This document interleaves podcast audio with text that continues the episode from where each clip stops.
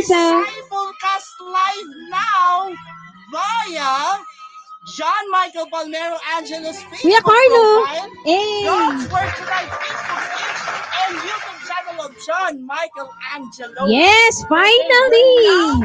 We're now connected via StreamYard Basic.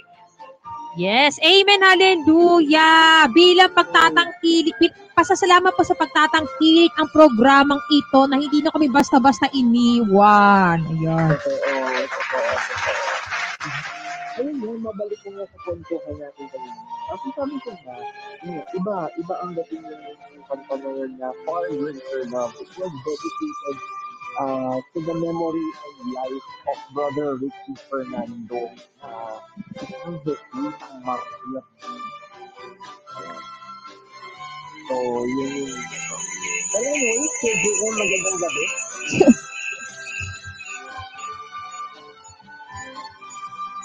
So, anyway, KGM, magandang gabi sa'yo. Yan, magandang magandang gabi talaga and uh, welcome again to our first ever episode na simulcast tayo sa tatlong streams via our uh, via our StreamYard basic plan. Yan, correct. At para po sila naman nakikinig po sa Streamer Basic Yard, we encourage to all of you to all of you to please download Kumu. Ayan. So, download for free. Ayan. It is a live streaming app wherein you can drop any virtual gifts in this ano in this live stream and you can see us live. Ayan.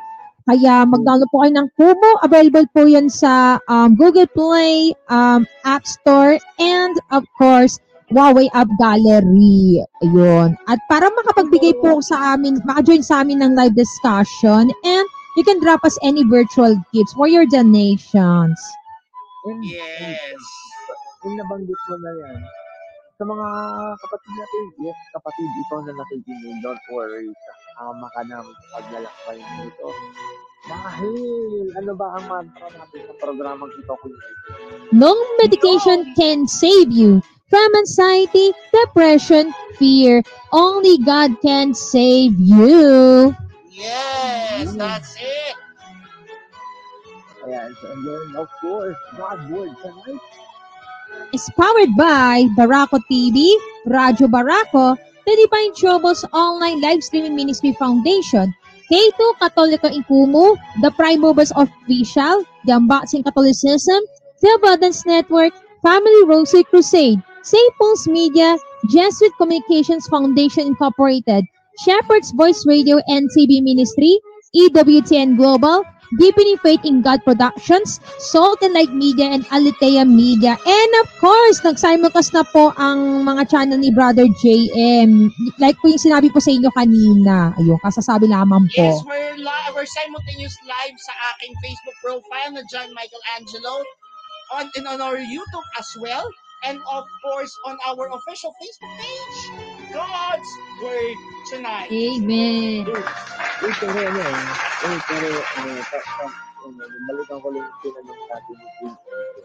Kumusta lunes?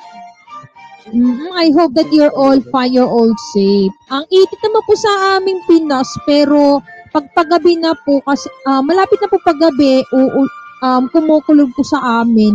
And actually, naglilinis naman po kani, naglilinis ako kanina, kaya hindi ako makapag ano, Dom, kaya tumabay lang ako sa stream ni Brother JM habang tumatamay po kayo nag ano ko, naglilinis po ako. Uh, Sorry. maraming salamat sa ating 45 listeners kanina na nakiisa sa ating banal na misa sa paggunita kay San Maximiliano Maria Colbe at ang at ang pangalawang gabi ng ah, pagdalaw ni uh, Nuestra Señora de la Ciudad de Fort Nevada. Bukas ulit, 5.15 p.m. Ah, yun naman ay ang uuwi kay Maria, ah, paglaya at ano ba yung naka, nakalagay doon? Ah, Brother Maki, kung sa at paglaya. Pagbangon at paglaya. Pagbangon at paglaya, yun, ah, it's, a, it's a special live uh, live Eucharistic celebration audio mass bukas 5.15 p.m. live na live tayo sa Kumu. Dito naman sa Dagger ay, may series din tayo bukas. Oo, yung ano po, yung Assumpta. Another Assumpta series. Ayan. Anong pamagat yan? Ang pa bagong simula, bagong kabanata. Ayun. Yes. Yes. Bukas na po yan, 9 p.m. Philippine time. Ayan. Oo, oo. Eh, pag, oh, ito muna, pagpasensya nyo nga pala kung medyo late kami nakapag-start dahil congratulations na pala sa bakit natin. Oo, di natin na sana nananalo. Praise God. Amen. Pati yung ano, pangalawa naman, ano, body squad. Oo, second prize. Ayan, congrats din po sa body squad. At sa lahat po ng mga nabunot po and the rest of those, those teams and ano, na nabunot po sa 5,000 coins, 3,000 coins. Kabilang po Tambayan OFW, kay La London Toy, Winangera Family. Tsaka yung dalawa nakalimutan ko. Yeah, doon, doon! Shoutout po sa PY Tribe! And shoutout po sa lahat po ng mga PWD people, mga kumunsi sa PWD. Hello po sa inyong lahat na nanonood at nakikinig po sa God's Word tonight. Pwede, bang kwentuhan mo kami, kumusta naman yung pagbisita ng tinaguri ang national cultural treasure ng Cavite. Actually, it's the same image na, na, na nakita ninyo last year.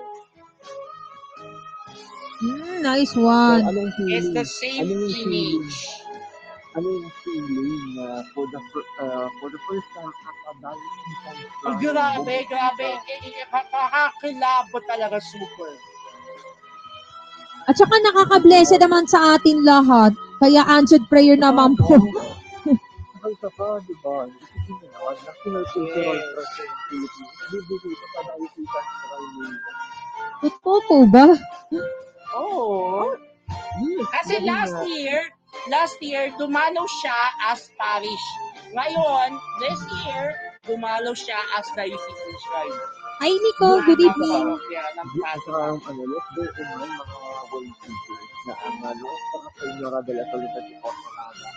Ay ginawaran ng National Museum na National Wow! Cultural Treasure. Yes. Sinilabutan ako nun. eh, It's a good news, indeed. Grabe. Pero siyempre, pero siyempre, eh, kumusta naman yung feeling? Isipin mo naman, dadalaw sa inyo yung National Cultural Treasure of Hi, the Shirley. Philippines. Oo. Grabe Grabe. yun. Mhm. Mm-mm. Pero siyempre, ay, pwede yan. Pwede bang mag-Bible reveal lang kayo na Oo, nasaan na? Nasa na yung inyong mga Biblia. Nako, baka dinikit yung sa bubble gum yung Bible, Bible ninyo. Sayang yan. Okay, nabasa ng ulan. Namiss ko yung boses ni Mandy. Oo, na kami si Kaya Mandy. nga, nasing dalawa. Namiss ko yung alam plak ni JM. Bible check nga tayo mga words. Opo, Bible inspect. Bible check! Bible check! Ayan. At bago makaligtaan naman po, guys, um, important disclaimer. Ang ang programa ang programa ito yung napapakinggan ay um, for educational and inspirational purposes only. We're not encouraged to all of you to change your religion. So this live stream is open to all. Exactly, exactly. Eh, sa puntong ito, eh, bakit kami nagpapa-Bible check dahil impisahan na natin yung salisanin ko eh, straight up in open. Pero bago Oo nga po. mag-simpleng dasal muna po tayo. Bra- eh, eh, uh, Yes, eh, Yes. Uh, let's go ahead and uh, magsimulan muna tayo sa ating hashtag Simpleng Dasal. Sen, ikaw na bumangka. Okay, let's pray all together now in the presence of our Lord. Um, in the name of the Father and of the Son, the Holy Spirit. Amen. Come, Holy Spirit, I need you. Come, Holy Spirit, I pray. Come in my own special way. Come, Holy Spirit, with the hearts of our faithful, and kingdom them the fire of love. Send for the Spirit, and they shall be created, and you shall the peace of the earth. O God, whom by the love of the Holy Spirit did the hearts of the faithful, grant us by the same Holy Spirit to release what is right and just, and stress and consolation, through Christ our Lord. Amen. Panginoon, ikaw na lumikha sa sangsinukob, ikaw na nagsilbing tanglaw sa mga nasa kadiliman at naging gabay sa mga naghahanap ng katotohanan. nagkakatipod po kami sa inyong hapag upang pagsaluhan ang inyong banal na salita. Kami po ay nagpapasalamat sa inyo dahil minarapat mo kami na makabahagi sa nakahain mong salita na siyang gagabay sa amin upang mapalalim ang aming pananampalataya. Bagamat kami po ay minarapat ninyo, amin pong inaalala na kami po ay minahal ninyo. Kami po ay nagkasala, nagkamali at nangkulang. At dahil doon, nagmamakaawa po kami sa inyo na kami ay inyong patawarin upang ganap po kami makabahagi sa inyong banal na salita. Sa tulong at gabay, panalangin at alalay ng aming bituin ng ebanghelisasyon, ang aming mahal na Inang Maria at pagtataguyod at arugan ng poong San Jose na esposo ni Maria, nawa po kami ay inyong samahan upang aming tuklasin ang inspirasyon at kwento na mag-uugnay sa amin sa mga kwento ni Kristo na kasama mo at ng banal na Espiritu sa gabay at dasal na mahal ng Birhen Maria. Amen. Ama namin, sumasalangit ka, sambahin ang ngalan mo. Mapasa amin ang kaharian mo. Sundin ang loob mo dito sa lupa para ng sa langit. Bigyan mo kami ngayon ng aming kakanin sa araw-araw at patawarin mo kami sa aming mga sala para ng pagpapatawan namin sa nagkakasala sa amin. At huwag mo kaming ipaintulot sa tukso at ihadya mo kami sa lahat ng masama. Amen. And let's not forget to pray for star evangelization or Blessed Virgin Mary. Tayo po'y manalangin. Aba, Ginoo Maria, napupuno ka ng grasya. Ang Panginoong Diyos ay sumasayo. Bukod kang pinagpala sa babaeng lahat, pinagpala lamang iyong anak na si Jesus. Santa Maria, Ina ng Diyos, ipanalangin mo kami makasalanan ngayon at kung kami mamamatay. Amen. San Isidro Labo, Mahal na Birhen ng Fatima. panalangin mo kami. mo kami. Mahal na Birhen ng Lourdes. Panalangin mo kami. Mo kami. Maria, Bituin ng Evangelisasyon. Ipanalangin mo kami. Ipanalangin mo kami. Maria, tagapamagitan ng lahat ng biyaya. Ipanalangin mo kami. mo kami. Mahal na Birhen ng Kaysanan. Ipanalangin mo kami. San Isidro Labrador. Ipanalangin mo kami. Ipanalangin mo kami. mo kami. Ma, anak ng Diyos Espiritu Santo. Amen. At dumako Amen. naman po tayo sa mga pagbasa sa araw na ito. Kaya buklatin niyo po ang mga Bible ninyo at makinig po sa salita ng Diyos. ay wala nang Actually, ngayong araw na ito ay gagamitin natin ang ah, ang mga pagbasa para sa bisperas ng dakilang kapistahan ng pagkaakyat sa langit sa mahal na Birheng Maria. Eh, di, wala na tayong pang, wala na magugutong pa. Kuya Jiren, ikaw naman ang bumangka. Ano ang ating unang pagbasa ngayong araw? Ang unang pagbasa natin ay ah, hango sa unang aklat ng mga kronika, talata, kabanata 15, talata 3 hanggang 4, kasunod nito ay ikalabing lima hanggang ikalabing anim, at kabanata 16, talata 1 hanggang 2. Pagpapahayag mula sa unang aklat ng mga kronika. Noong mga araw na iyon, inipon ni David sa Jerusalem ang buong Israel upang dalhin ang kaban ng tipan sa lugar na inilahan para dito. Tinipon din niya ang mga saserdote at ang mga Levita. Pinasan ito ng mga Levita sa pamamagitan ng mga pingga ayon sa iniutos ng Panginoon kay Moises. Inuutos din si David sa mga pinutong Levita na pumili ng mga kasamang marunong umawit at tumugtog ng kudyapi, alpa, at kompyang. Ipinasok nila ang kapan ng tipan sa toldang inihanda ni David. Nagandog sila ng mga haing susunugin at handog pang kapayapaan sa harapan ng Diyos. Matapos sa paghahandog, binasbasan ni David ang mga tao sa ngalan ng Panginoon. Ang salita ng Diyos. Salamat sa Diyos. Ang salmo tugunan natin ay hango sa Salmo 131 at ang ating tugon ay Bumangon ka, Diyos na banal, sa tronong kaban ng tipan. Bumangon ka, Diyos na banal, sa tronong kaban ng tipan. Aming nabalita na nasa Bethlehem ang kaban ng tipan. Sa bukid ng Haar, naming nasumpungan, ang aming sinabi, ang templo ng puon ay puntahan natin. Sa harap ng trono, siya ay sambay, sambahin. Bumangon ka, Diyos na banal, sa tronong kaban ng tipan. Ang mga saserdote, payaang maghayag ng iyong pagliligtas. Ang mga hinirang sumigaw sa galak. Sa lingkod mong David, may pangako ikaw, Panginoon namin. Ang piniling hari ay wag mong itakwil. Bumangon ka, Diyos na banal, sa tronong kaban ng tipan. Pinili ng poon na maging tahanan ang lungsod ng Siyon.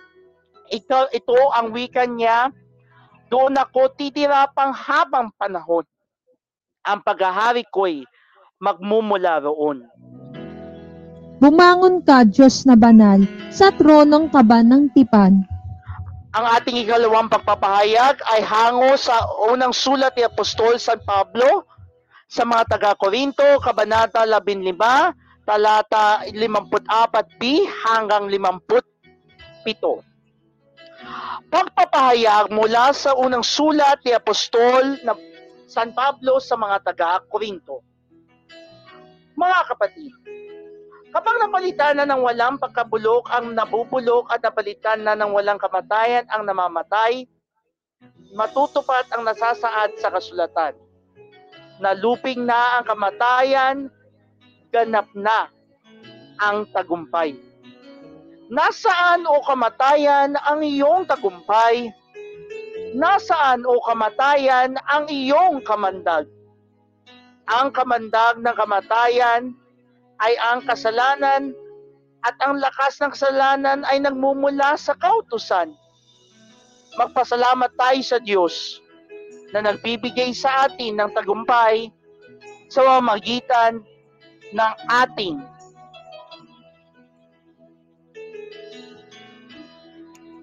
ang salita ng Diyos. Salamat sa Diyos. Ngayon ay magbigay galang na po tayo sa mabuting balita ng Panginoon.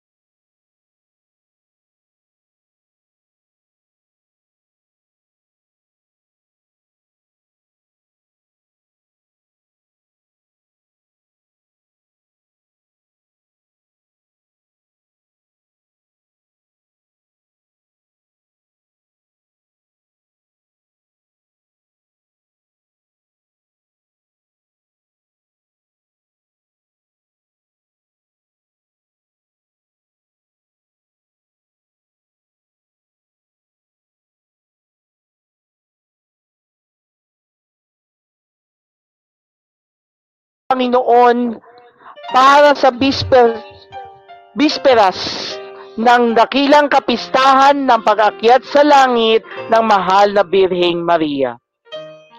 At ang ating ebanghelyo ay hango sa ebanghelyo ni San Lucas, kabanata 11, talata 27 hanggang 28. Sumainyo ang Panginoon.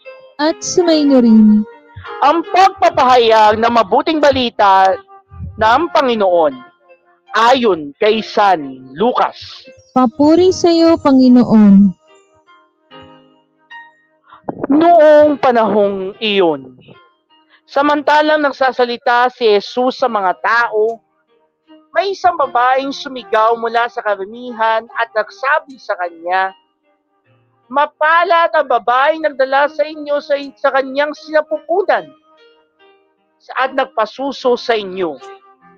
Ngunit sumagot siya, higit na mapalad ang mga nakikinig sa salita ng Diyos at tumutupad nito. Mga word seekers, ating na narinig ang mabuting balita ng Panginoon. Pinupuri ka Pinupuri namin, ka namin, Panginoon, Heso Kristo. Wow.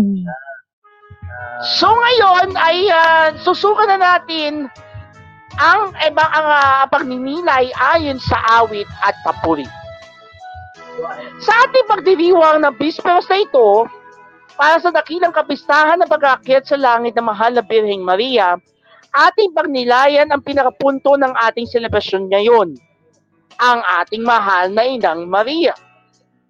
Tunay siyang pinagpala sa babaeng lahat dahil siya ay tinakda ng Diyos para idala sa kanyang sinapupunan ang ating tagapagligtas na si Yeso Kristo.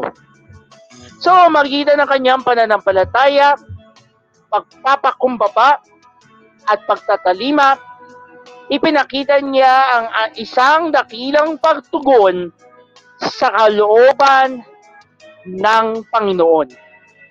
Sa ating unang pagpapahayag, na na ating narinig. Okay, Sige. sige. Bago natin ipagpatuloy, real talk muna, Brother Maki. Go ahead. Ang mahal na Birhen Maria ang numero unong pinukulter niya ng mga kapamahal na ba? Hmm. Number one, pinupintirya ng kabataan, ano. Jojo, hindi kasi bakit ako? Kasi akala nila, akala nila, Wino-worship daw natin si Mama Mary. Hmm. Yung idolatry, akala nila, Diyos-Diyosan si Mama Mary. Oo. Which is mali. Mali po ang concept. Mm-mm. Totoo. Uh, the Blessed Virgin Mary plays a vital role in the story of Hi, Berta. Ayan. napakalaki ng binampa ng responsibility niya, no? Biruin ninyo, kailangan niyang, kailangan niyang nandito sa kanya sa pupunan, Na parang regular lang na nanganganak. Isipin mo, no? Kaya nga, di ba? Ano ang pero, ano, ano? Diba napakinggan na ano ang laging sinabi? Narito ang alipin ng Panginoon. Maganap nawa sa akin ang ayon sa wika mo. Be done to me according to your word in English. Yes. Diba? Kaya, isa pang, isa pang matindihang rintok tong mga words. Sabi ko diba, sa panahon ngayon, masyado na po nating nababastos ang ating mga nanay. Ay, naku, Ay. halos lahat tayo nararanasan po yun. Pagka ano. Actually, actually ano yan, sampal sa katotohanan yan. Mm-mm. Todo. Bakit ano? Eh, bakit ano nakakapo? Kasi isipin uh, isipin ninyo, masyado na natin inisip sarili natin. Well, in fact, number one, ang mabu, ang nanay, ang higit na mas kilala sa akin. Kaysa sa kahit sinong tao na kilala na kilala. Truth. Pero, Hmm. pero ano na, naman, dito, nine months. Nine months, yung mga way. At lalaki ako, gusto ko. Hindi ko biro yung nine months na yun. Totoo. na, na, ano na sa part ng mga mga ng mga Diba? Oo, isipin mo na yun. Ang laki pa ng responsibilidad ng pagiging inang. At saka siya po mismo nagpaparal sa amin. Siya po, siya rin po ang first teacher namin. Ng mga Actually, ang mga nanay talaga natin ang unang ano talaga, ang una nating mga guro talaga. Oo, Hmm. mm. I know. Kaya sa mga batang 90s dyan, kung nakatikim na kayo ng pakpat, ng hanger, ng pinturon, maswerte kayo. Oh, actually, ano, pinalo ko ng, ano, chililis. Actually, sa totoo lang, hashtag real talk. Actually, story time eh. Sorry tayo, sorry tayo. Sige, go. Actually, yung nanay ko, tumayong tatay din.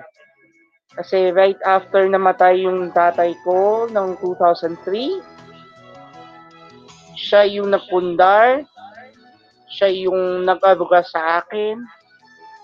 And every time na may ginagawa kong mali, pinagsasabihan ako na parang ta isang tatay ang hirap na maging nanay at tatay at the same time.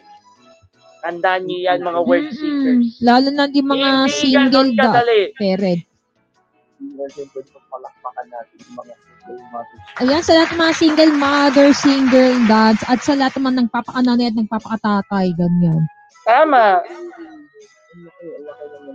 Ito mo, ginamit ka na, magiging tatay ka pa. Ano yan, medyo delicate yan. Kasi ito yung number one. Isang tao lang yan kasi kailangan pa niyang hatiin yung katawan niya sa mga mga labang bagay. Don't move mo yan na always. Oo. Huwag po natin mamaliitin ang pagiging isang natin number one. Yes. Po Kasi isipin nyo lamang po, um, sinasa it's a sacrificial thing. Yeah, Isipin nila po, sacrificial paano kanilang ano, talaga yan. Ima- paano imagine kanilang trato? ninyo ha, ito ha, imagine ninyo, nilalait-lait ninyo yung nanay ninyo.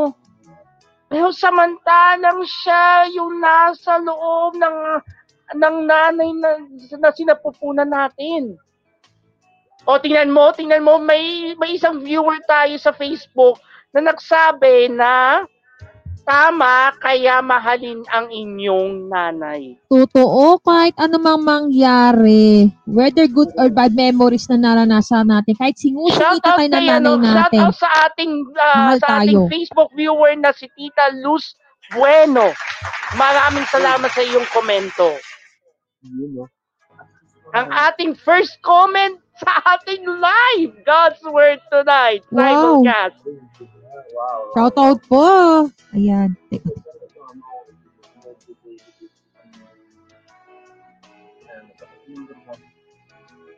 Ang gusto natin i-focus dito, ang pagiging nanay ng mahal na. Ate. Ako lagi ko itong naiisip. What if kung tumanggi pala ang mahal na babae?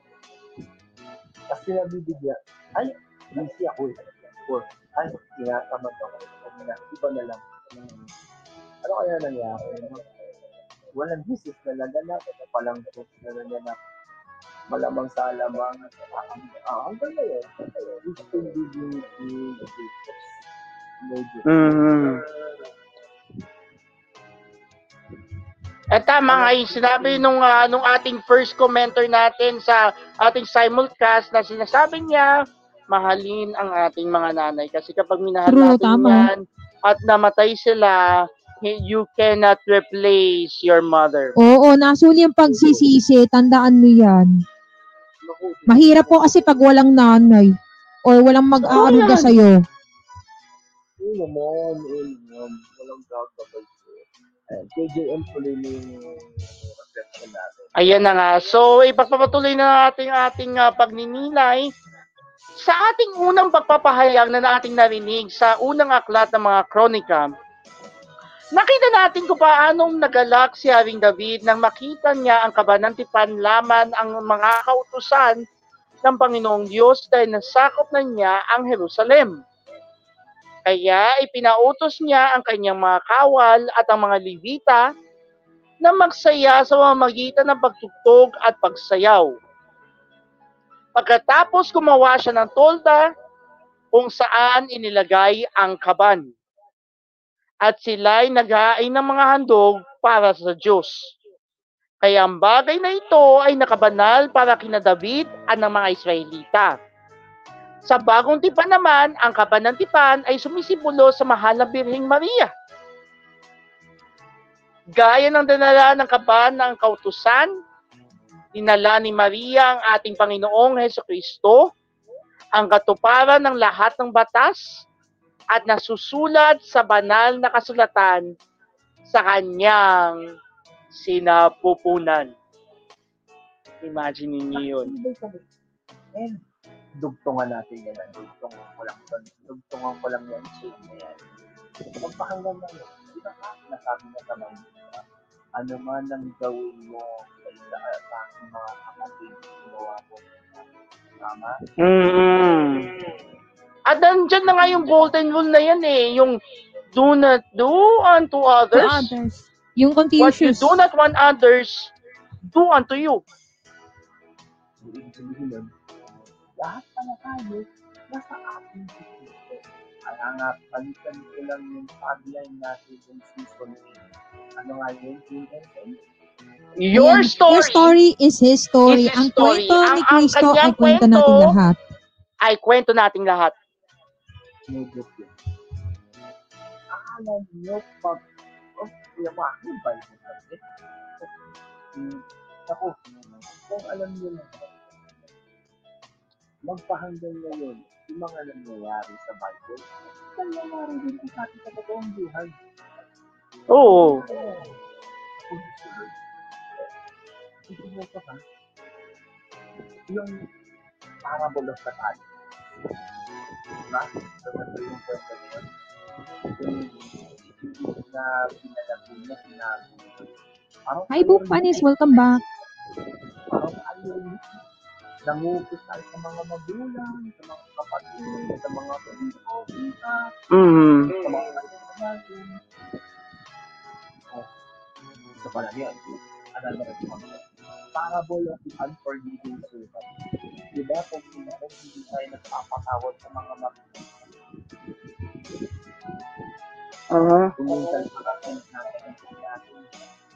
Pero, kung ayaw mo, pinatawad tayo ng mga magulang natin. Oo. Ba? Totoo. Ano ito? Di ba? Sa para, alam ba? AGM and PLN, di ba? Alam niyo naman yung parable of the sower. Mm. Para walang pinakula. Kung paano ipinakalat ang kabutihan sa mundo. Hambingin natin ito sa apat. Di ba? Una, yung kalsada. Oo, na nahulog sa kalsada. Hmm. Pero kinain lang ng mga ibon. Yun yung mga walang pakialam. Yun yung walang pakialam na, ay, busy ako. Yan yung walang pakialam sa salita ng Diyos. Labas, labas, uh, Hi, pasok Carmen, sa, sa, 61. sa, sa, Shout sa out. kapila. Labas sa kapila. Mm-mm. True. Kapag JM, Diyos ko. Ito ha, yung mga walang pakialam na yan, yung mga, yung mga people, yung, nga, yung busy ako, o yung ano, yung mas pinutuunan mo yung sarili nila. Huwag ko natin tanong, let's not tanong. Ah, nag-Bible ano, yung wala natin, yung sinasabi, eh, kabutihan, kabutihan sila. Na, ay, kabuti ka mga ano, tapos yung iba, walang pakialam. Eh, Akala ko yun. Yan. Bahala na kayo kung anong desisyon ang gag- gagawin ninyo. Yun. Pangalawa, yung na pumatak sa mga sa isang lupa, pero may sakit. Ito yung mga may yung mga gadget. Ito yung mga gadget. Ito yung mga ano ba magaganahan sa kapit? Ano ba magiging mga skeptics? Yun na nga eh. Ano bang, ano ba meron? Yung third, ah, ano, ano pa nga ba yun sa parable of the sower? Diba apat yun o tatlo? Oo, oh, yung apat apat 'yun. Pangalawa, yung ah, yung nahulog sa lupa pero natuyo. Ayun, yung tuyo. Ay, naku. Yung, yun yung sinasabi ni BGM na pasok dito na doon. Mhm. Na, oo nga, nakikinig na. Pero, tuloy pa rin sa paggawa na mali. O, tuloy Yun na nga yun. Nako. Yung mga tipong nagre-rebelde, ganyan. Nako, shout out doon sa mga teenagers na nagre-rebelde. Hi, Queen Bake! Shout out! Hello po! Welcome po sa God's Word tonight. Hindi lang yun. Hindi lang yun. Hindi lang yun. Ay, sige. Hindi lang yun. Yung mga yung mga nanghuhusga na alam Mm-mm. ang makapapal ko. Yung mga nang-aabuso. Na Totoo. Yung mga abusado. alam Ganyan. pero ang abusuhin ka lang. They will take advantage of that. Yun yung sa tuyo na lupa. Pero Mhm. bibihira makakita ng pang-apat which is yung pumatak yung kabutihan sa mabuti. Wait lang ha, wait lang. Hindi mo pa yata na, na ano yung ah, yung pangatlo, yung ah, yung nahulog AC21, doon sa damo, pero naanohan ng dawag. Ayun. Kasi ano, ang isang example ko din yung ano, pumatak sa lupa pero na ano na yung may mga tinik-tinik Hmm. yung sinabi ko kanina, sinabi ko yung kanina na ano na may galit, may galit o may halong panghuhusga na akala eh, yung akala mo na ay baka may motibo yata ko baka nagpapanganak nagpapanganak ko ng kabuti. Yun nga. Mm-mm. Yung mga marites. Hmm? Ako po. Nako po, aray ko po. Yung mga marites. May nako. Ngayon, kahit magbibig ka ng kabutihan, pag-iusapan ka, pag-iusapan ka pa rin. Ay, nako, totoo Hi, yan. Liza Haneo. Good evening.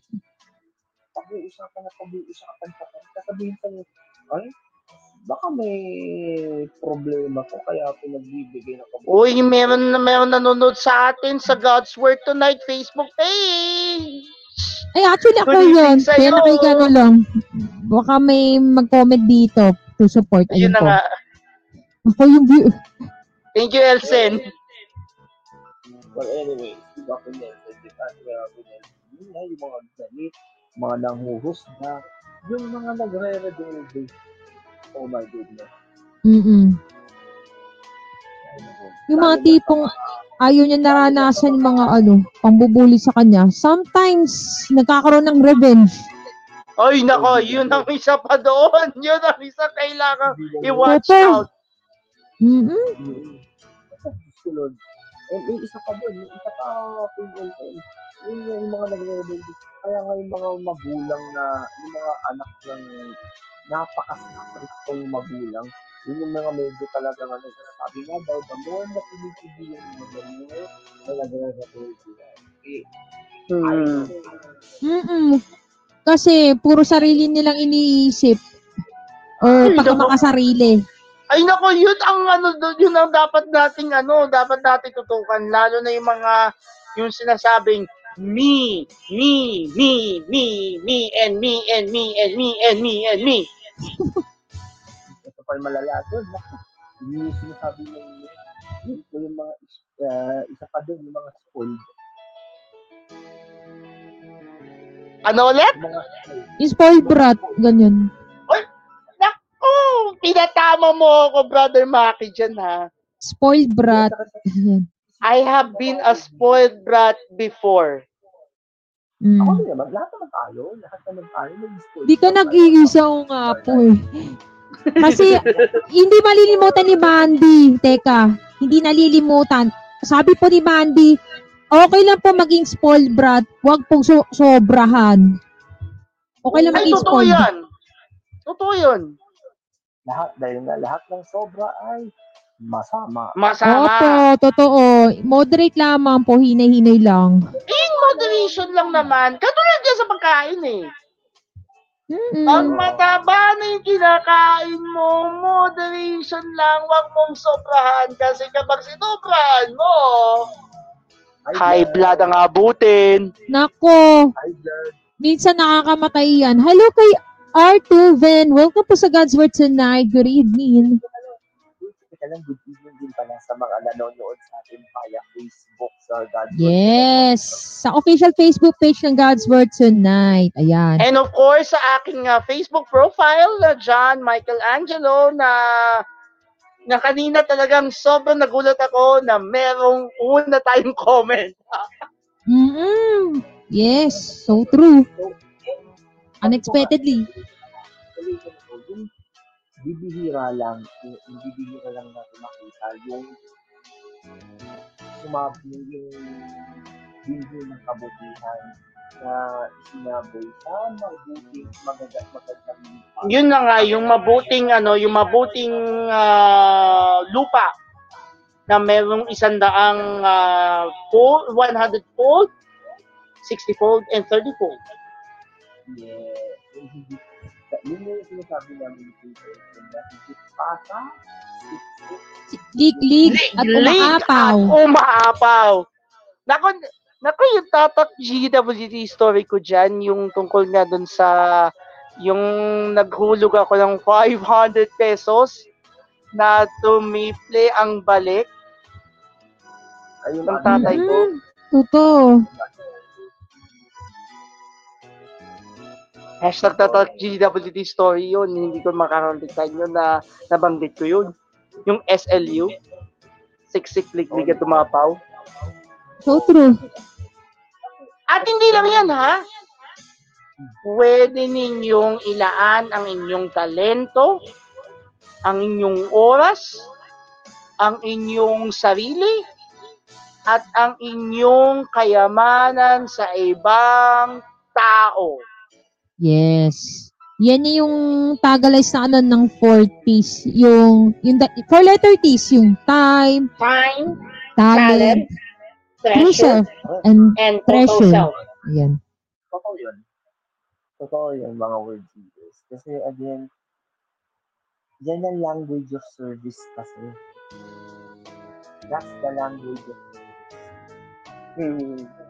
You offer your own time, talent, treasure, and intelligence to those na gusto mong gusto mong kapitihan. Hmm. And ito ang malungkot na kapatid.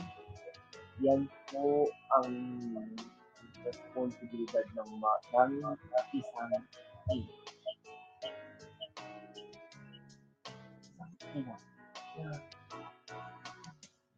Wala, ito ang malungkot. Walang sweldo. Wala po siyang ng mga wages. Hmm. Wala po siyang sweldo. Kaya, constant ko natin yun. Ay, thank you sa halo-halo, Brother JM. Ayan, thank you po. God bless you.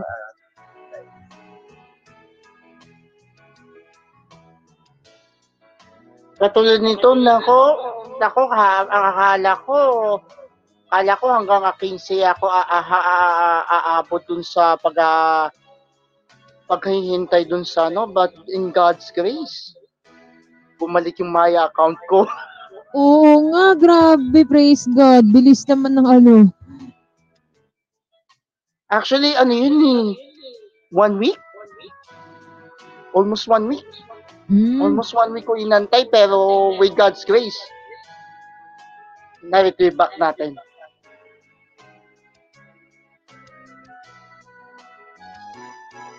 Super blessed na talaga talaga ako. Amen. So yun na nga, ituloy na natin yung ating ah, pag, pagninilay. At na nangyari ito, ah, ayun, tama. At nangyari At nangyari ito dahil sumang-ayon siya sa dakilang plano ng Diyos na ipinahayag ng Arkanghel San Gabriel. Kaya siya ay tinawag ni Elizabeth bilang pinagpala sa babaeng lahat. Sa ating ebanghelyong narinig na yung araw na ito o yung ngayong gabing ito, narinig natin ang isang babaeng sumigaw kay Jesus sa pagpapala sa kanyang ina. At bilang pagtugon, Sinabi din ni Jesus sa pinagpala din ng mga nakikinig sa salita ng Diyos at tinutupad ito. Ito yung, ito yung ihali tulad natin doon sa ikaapat na na nalaglag sa mabuting lupa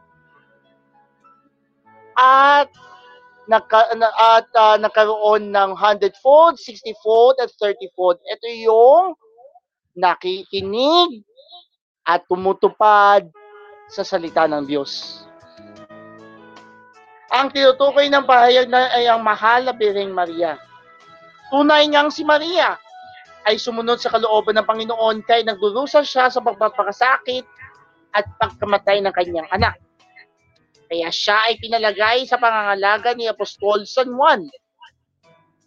Oh, naalala ninyo yung sinabing uh, dun sa isa sa mga huling salita ng ating Panginoong Heso Kristo, Baba, ginang, na ito ang iyong anak, anak, narito ang iyong ina. Magmula noon si Jose or si Juan ay, ay pinatuloy mm, ang kanya ang uh, Birheng Maria sa Hi, kanyang Rohane. bahay. Good evening. Diba? ito nga, ito nga, ano yung, nandito ko lang, yung sagot ng Panginoon na sinagot ni Maria sa, sa paanyaya ng nanay. Narito ang alipin ng Panginoon. Maganap nawa sa akin ang ayon sa wika mo. Behold the handmaid of the Lord, Be done be to me done to me according to your word. to your word. Diba? Ka. Hindi siya nagsabi, ay, busy ako, or ay, pinakamag ako. No. Sinabi niya, maganap na ako ang alam. Yun na nga yung sinasabi na yung uh, katulad ng sinabi niya, I am the handmaid of the Lord or I am the servant of the Lord. May it be done to me according to your word. Kaya ano, kaya, iba, iba ang naging conflict. Yun ang naging game changer when kung kalikasan. Yung pagsasabi ng, yes, Lord. Kaya nga, di ba, balikan ko lang ito, napakamulinig ko lang sila. Sabi ng ilang taon na sila mismo sa Pilipinas. Di ba? Sinabihan natin, di ba? To your mission, Lord. We give our yes. Hindi mo. Totoo yun. Narinig ko, handa kami. Na, narito kami, handa kami, Panginoon. Yun na ngayon. At ah, dahil nga dito, at sa itinakdang araw, na kung saan ay pagdiriwang natin bukas, ang dakilang kapistahan nito, siya ay inakyat ng Diyos papuntang langit dahil sa simula pa lang, siya ay nilihing walang kasalanan or Immaculate Conception. Ang tinatawag na Immaculada Conception. Yun na nga yun. Hindi masasabi ng simbahan kung siya'y namatay o kaya siya'y natutulog. Ngunit ang totoo ay ang kanyang pag-aakyat sa langit ay sumasalamin sa muling pagkabuhay ng ating Panginoong Heso Kristo dahil sa huling araw, makakamit din natin ang buhay na walang hanggang pinangako ni Kristo para sa atin. Kaya nga sa ating ikalawang pagpapahayag, mula sa unang sulat ni Apostol San Pablo sa mga taga-Korinto, umawit si Apostol San Pablo ng isang himig na nagsasalaysay na nanaig na ang kamatayan sa mamamagitan ng muling pagkabuhay ni Jesus. Kaya bilang pagtatapos sa ating pagdan pagninilay natin na ngayong araw na ito, sa ating paglalakbay sa daang ito, naway tayo rin maging mga papalad na anak ng ating Panginoong Diyos, katulad ni Maria, at sundin at tuparin ang kanyang kalooban para sa ating lahat. Kaya ang takeaway ko dito, kaya ang takeaway ko dito is um, kailangan tayo ay sumunod sa utos ng Diyos. Gumawa ng mabuti. At katulad nga ng sinasabi ko, tatak GBW dito, isang kamali mo lang, purado ang lahat na mga ginagawa mong mabuti. Kahit marami pa yung mabuti, kapag gumawa ka ng isang masama, burado lahat. Mm-mm. True. Amen.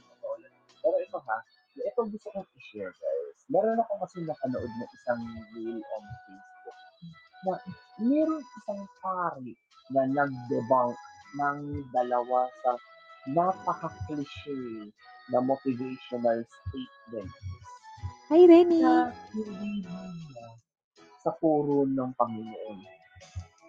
Una, yung sinasabi na follow your heart. Hindi, kasi ang dinidebunk niya kasi is, meron daw sinasabi ang Panginoon sa Kristo about that. Well, I hate to say this mga words medyo magiging Hi, Josephine. hindi po totoo ang sinabi ni Kristo na follow your heart. Bakit tamo? Ano ang sinabi ni Kristo?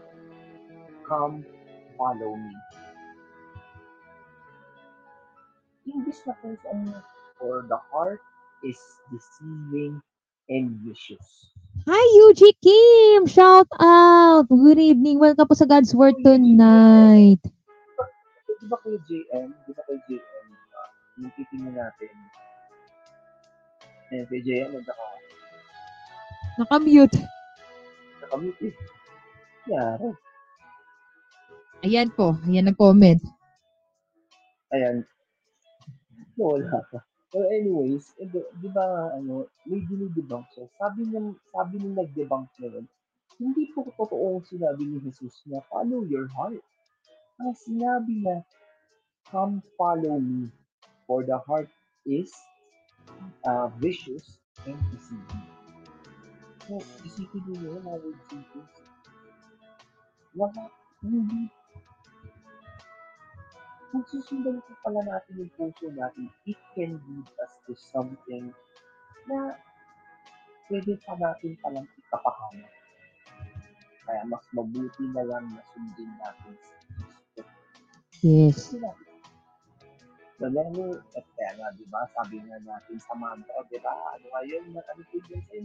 No medication can save you from anxiety, depression, fear. Only God can save you. Yan po ang mantra sa ating programa nating God's Word tonight. Hindi po puso natin. Hindi po utak natin. Panginoon lang. Emotionally. Only God can save you. Is number one. Mental health is also spiritual health. Mm-mm. Pag hindi healthy ang spiritual health mo, mas lalong hindi healthy ang mental health mo. Hi, Bats 22. Good evening. Mojo po yan, mga world Yan. Prayer can heal your mental health issues. Correct. Totoo. Totoo yan, mga world teachers. Kaya nga, again, paalala ko sa mga world teachers, yun nga po, eh, ah, it's about time na sundin natin si. Sundan na natin si Kristo. Paano na natin si Kristo? Second, na i-debunk niya, it's okay to be happy. As long as you're happy, it doesn't, uh, it doesn't matter. Pero ang sinabi ng Panginoon, what matters most is what's best for you. At yun, yun lang hangad ko para. Titirin nyo, King of Kings. King of Kings, Lord of Lords. Difference to na ah. Yun lang yung gusto i, ano. Okay, ayos lang. Okay, it's okay. Diyan ka lang, Brother Jay. Um, no problem. Hello kay I am Lucifer 4. Welcome po sa God's Word tonight. Pero di ba, King Ensign, di ba, isipin niyo, King of Kings, Lord of Lords, gusto kang, gusto kong, gustong iregalo sa iyo ang pinaka best na buhay para sa iyo. Yung akala mo na, ay, okay na ako dito, ay, ito na. Meron ka lang mas gaganda ka, kung mananalig ka lang sa kanila. Hmm. Yan. Hello kay Girly 010289. Welcome po sa God's Word tonight. Welcome po. Good evening. Ang sarap, sarap din, di ba, King Ensign? Ang sarap din. Mm-mm. Yung tipong Panginoon siya ng lahat. Tapos sasabihin niya sa'yo, anak, hangad ko ang pinaka-the best para sa'yo. Yan ang masarap sa pakiramdam na isipin mo na lang po kahit di po nakikita si God um, personally. Kaya spiritually tayo nakikiramdam. Kaya nga diba, ito ha, sabi ko nga, sabi nga diba, sabi nga natin sa misa, all, ito, ina-advocate po namin dito sa graduate tonight ang umattend sa misa. Diba nga, Yes. natin Lord, I am not worthy that you should enter under my roof, but only say the word, and my soul shall be healed. Yes. Panginoon, hindi ako karapat-dapat na magpatuloy sa iyo. Nungit sa isang salita mo lamang ay gagaling na ako. Yun po yung Tagalog version. hindi ako katapat-dapat. Hindi makakalayan of the find the grace of God. Diba? Lord Jesus, iba. Iba ho. Iba po ang complexion na yun. Kaya naman, ang aking takeaway naman, ang aking GW takeaway naman dito sa kaso na to is, maging example natin si Mama mo. Maging example natin. Amen. Kasi, si Mama Mary, sumunod. Sumunod siya sa word ng wal, ay, sa Panginoon, sa Panginoon na walang pag-aatubili, na walang alinlangan. Mm-mm. Sinabi niya, I am the uh, sabi niya, uh, I am a, I am the handmaid of the Lord, be it done unto me according to your word. Yun yun. Niya, ako, narito ako ulit ng Panginoon, magana ginawa sa akin ng yun, Amen. sumunod siya ng walang da- halong doubt. Walang halong Mm. doubt. Ikaw naman yung Edwin, ano naman ang GW takeaway dito? So, ang pinaka-takeaway naman po generally is uh, mother knows best. Um, isipin nyo lang po kung ano ang sacrificial things na ginawa sa'yo ng nanay mo. Ayun. Kaya, kasi kung kung walang mother, kung walang parents, eh, mahirap na po. Totoo, totoo.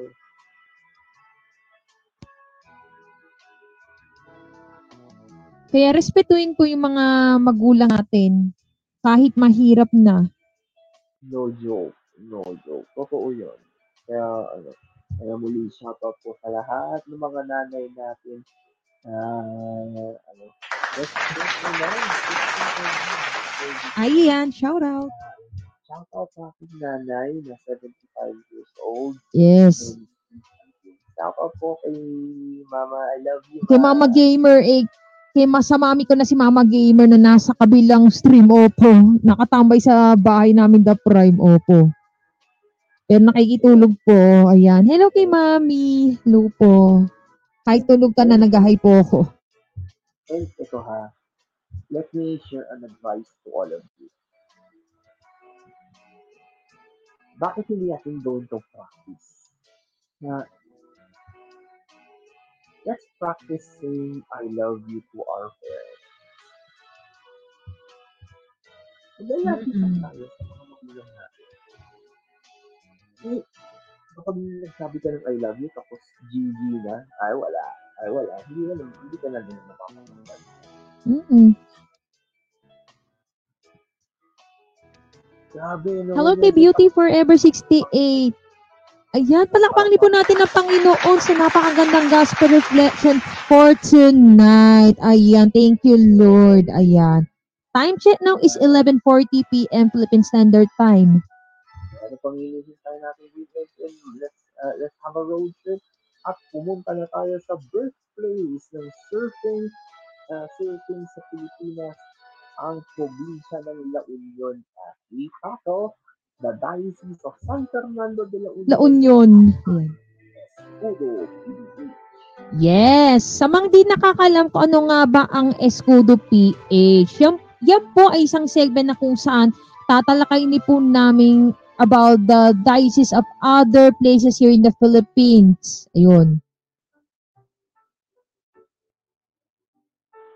Ay, ito po yung, teka, may pahabol si, halik ko Cinderella, ayan, sabi ni Brother JM, ba't mo sasabihin yan kung patay na sila? Kung buhay pa sila, take time me not to say I love you. That's good. Yes. Hi. Kicks. Hello po. Good evening. uh, hello muna kay Cinderella. Hello. And so, Kuya Cindy, ako excited na ikwento na natin sa kanya ang uh, kwento ng Diocese of San Fernando de la Union. Mm-mm. So, ano nga ba ang Diocese of San Fernando de la Union? Ayan, th- there's a short, ano, short description here. Um, it is a Latin church, ecclesiastical territory, or diocese of the Catholic Church in the Philippines. Yes, of course, Kicks. Um, no problem. Tsaka lang. It's open to all. Ayan. So, continue. So, um, the diocese was established in 1970 from the Archdiocese of Nueva Segovia. So it is a su- suffragan in the ecclesiastical province of the Metropolitan Archdiocese of Lingayen, Dagupan. Tapos, um, meron din po silang coat of arms na, naka, na meron tatlong, ano, may tatlong symbolic na ano.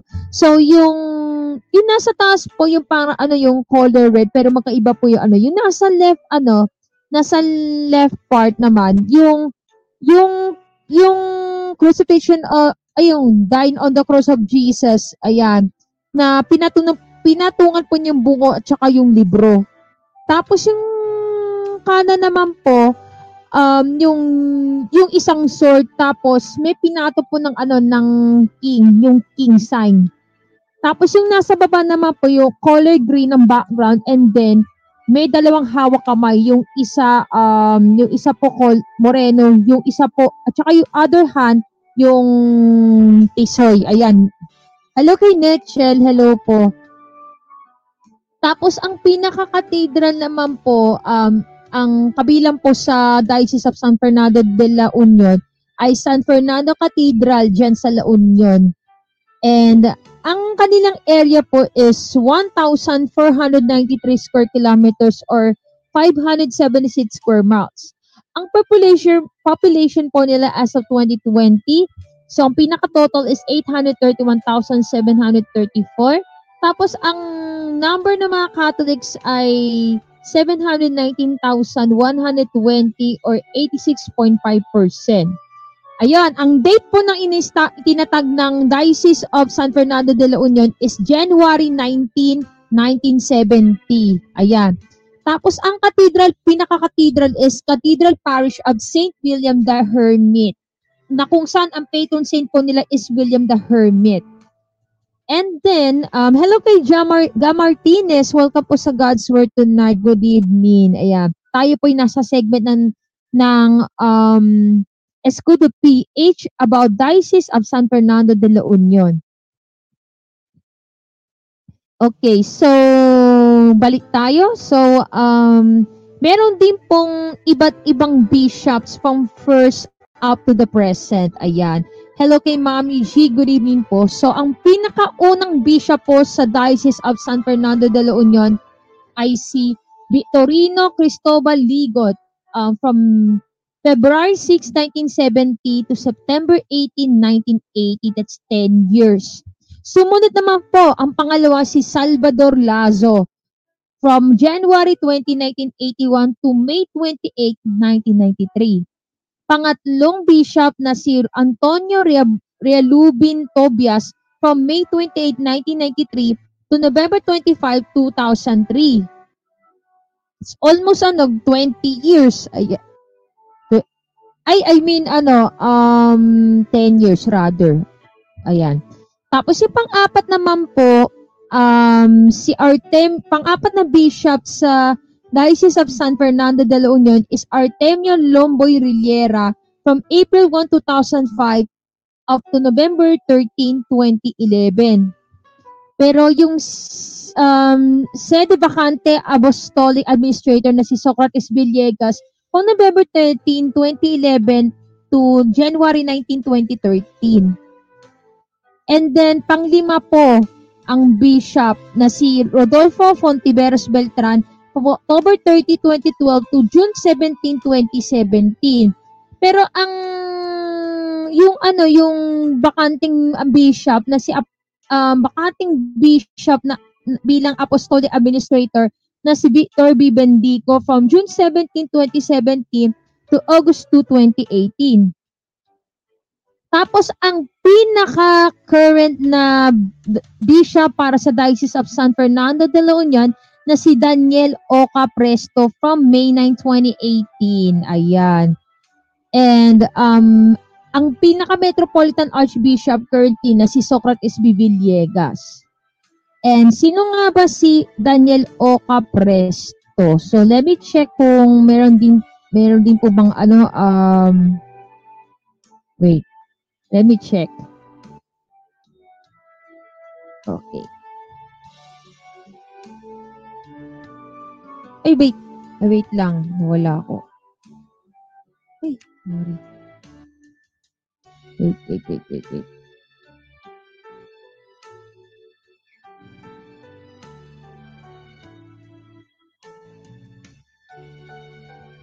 Ayun. I got it.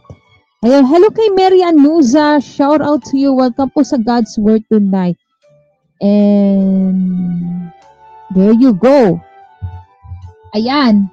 Si Bishop Daniel Presto, siya po yung current Bishop of Diocese of San Fernando de la Union na ipinanganak po siya sa Manggaldam, Pangasinan in the Diocese of Iba on April 7, 1963. Ayan, pinanganak po siya noong April 7, 1963. After high school, he attended courses in philosophy and theology at the San Carlos Seminary in Makati City, and finally, he obtained a master's degree in education from De La Salle University of Manila. He was ordained a priest for the Diocese of Iba on December 1, 1990. In the years 1991 to 1992, he served as a vicar of the St. Rita Parish, Olongapo City, and the St. Michael Parish in Santa Cruz. Between 1993 and 2005, he was president of the Columban Center of Olongapo City. From 2005 to 2012, he was vicar foreign of the St. Joseph Vicariate. Hello kay Pasaway Jaja, welcome po sa Kumu and welcome po sa God's Word tonight. Ayan, let's continue. Um, between, ay sorry, Ah, kay saan ba? Ayan, si St. Joseph Vicariate, siya po yung vicar foreign. Ayan, from 2005 to 2012 and he was a director of St. Augustine School of Iba and president of the Magsaysay Memorial College of San Narciso.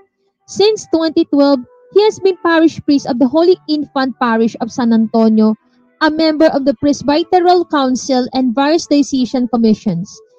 And also same year, following the death of H.E. Monsignor Rodolfo Beltran and until the recent appointment of the new Bishop of Iba, he served as diocesan administrator during the sede vacante period. Sede vacante period, ayan. And, um, teka, okay. So, ito pa. Tingnan ko kung meron pang information. Wait.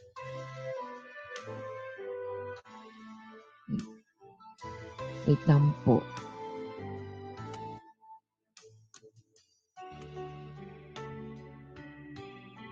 ayan.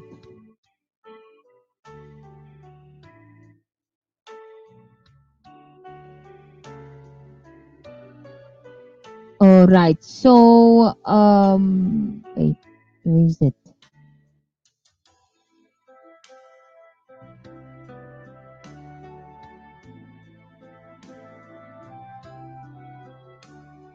Okay.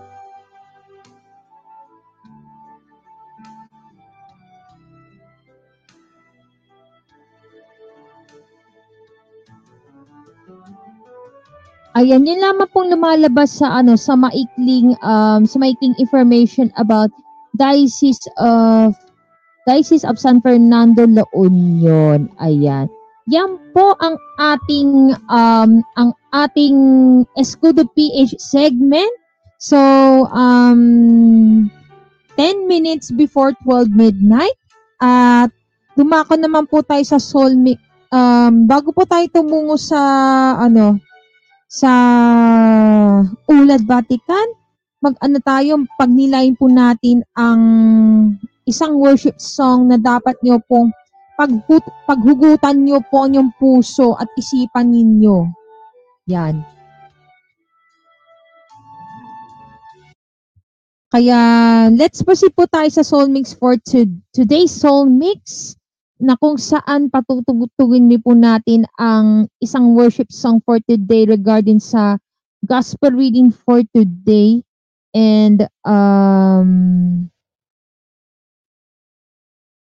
para po sa lahat po ng mga naligaw po ng landas, iaalay rin po namin sa inyo ang awit na pinamagatang um, pinamagatang um, Teach My Heart. Mahalin po natin ang mga nanay natin hanggat nabubuhay ang nanay natin.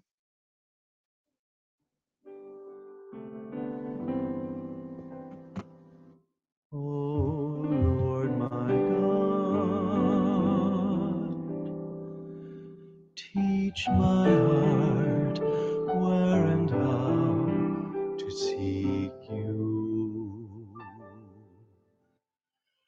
Teach my heart where and how to find you. You are my God and my Lord, and I've never seen you. You've made me and remade me and bestowed on me all the good things I have. And still I do not know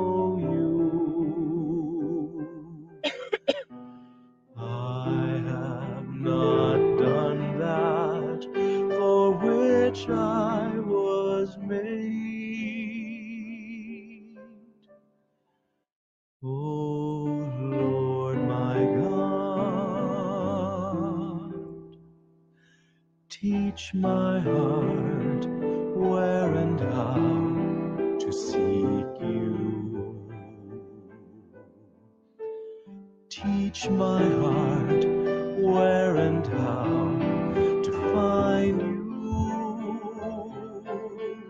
For I cannot see you unless you teach me, or find you unless you show yourself to me. Let me seek you in my desire. Let me desire you in my seeking. Let me find you by my loving you now. Let me love you when I find you. Teach me, Lord, teach my heart where and to find you.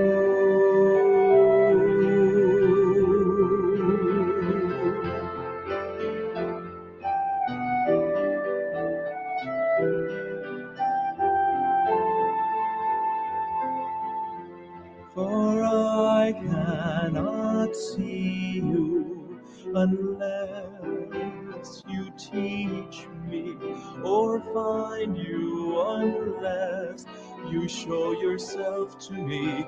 Let me seek you in my desire. Let me desire you in my seeking. Let me find you by my loving you now. Let me love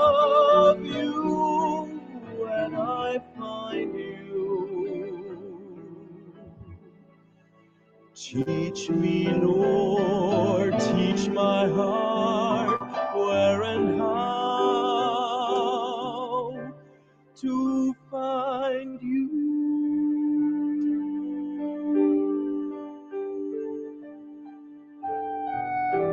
Yes, Lord.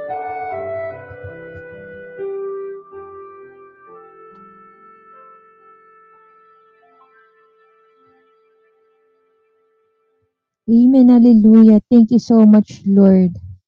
Um, thank you, Jesus. We praise you, Lord.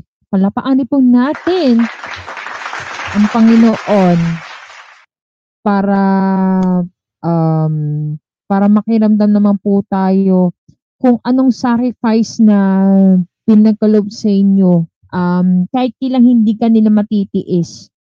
Um, mahirap maging ano, mahirap maging um, mahirap maging nanay pero kinakaya rin po para sa sa magandang kinabukasan sa kani-kanilang mga anak. And time check, 3 minutes before 12 midnight. At tumako naman po tayo, um, okay, proceed naman tayo sa Ulad Vatican sa araw na ito. Ayan. Na kung saan, humugot naman po tayo sa latest Catholic news and informations from um, VaticanNews.va, CPCPnews.net, and CatholicNewsAgency.com. Unahin po natin, kay, unahin po natin ang VaticanNews.va para humugot naman po tayo sa latest news po nila. So, Pope Church must accompany workers in midst of job insecurity. Pope Francis sends a message to a meeting of the Christian Workers Movement in the Spanish city of Segovia and urges the church to accompany people struggling on the margins of the economy. Members of the Christian Workers Movement of the Spanish Catholic Action or HOAC have gathered in the Spanish city of Segovia for their 14th General Assembly held on August 12 to 15. Pope Francis sent his encouragements on Sunday in a message to participants in the HOAC meeting, which bears the theme Building Bridges, Tearing Down Walls, the Church in the World of Work Weaving Bonds of Fraternity. In his message, the Pope expressed his appreciation for the organization's dedication to helping the Church accompany Catholics in the workforce. Recalling his words in Evangelii Gaudium, he noted that work is an essential component of life and human dignity. He said, work is not simply a productive activity, but a means by which we cooperate with God in the work of creation and realize ourselves as human beings. The Pope added that um, human labor helps us to be co-creators and to participate in building a more just and paternal world. world. Pope Francis went on to reflect on the church mission to walk with people in all aspects of their lives, including participation in the workforce. He said the church especially needs to accompany people who are in the peripheries, peripheries of the world of work. He said, Our commitment cannot be limited to isolated speeches or actions, but must be a constant witness of solidarity and support to people in situations of labor and social vulnerability. The church mission with workers, he added, includes being close to people who have lost their jobs or suffer from a lack of employment opportunities. Christians cannot remain enclosed in the walls of our church buildings.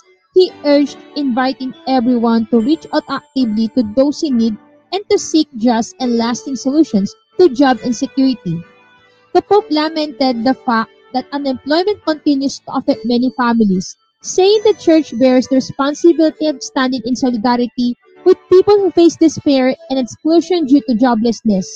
He concluded his message by encouraging the members of Catholic Action to weave bonds of fraternity, bear the light of the gospel, and build a more just society. Pope, Francis concluded that I urge you to continue to be God's people in the midst of work and life and to continue to weave stories of love and solidarity. The church needs you. And then over 800 people from 41 dioceses across Spain are attending the General Assembly in Segovia. Participants who included archbishops, bishops, and members of the movement are meeting to discuss and make decisions regarding the challenges, priorities, and proposals of HOAC or HOAC for the next six years. The movement seeks to reflect a Christian view of real reality while confronting the challenges facing the church in a world burdened by social malaise, inequality, and injustice that particularly affect the workforce. Hello kay Papa James B. Kay Love You Sasha underscore Nietzsche. Welcome po sa God's Word tonight. And we're now on the seg down on the segment of Ulad Vatican. And humugot naman po tayo sa mula sa catholicnewsagency.com. So, ang may headline, What happened to St. Maximilian Kolbe's beard? The answer may surprise you. So, listen to this. At pay be po ito para sa memorial of St. Maximilian Kolbe. So, last year, the Catholic Church in Poland shared a photo commemorating the 81st anniversary of St. Maximilian Kolbe's arrest by the Nazis. This image, I, I mean, that image, the last one taken of the saint before his final arrest, was notable for what it didn't show. His signature long beard. I mean beard, sorry, yung balbas, ayan.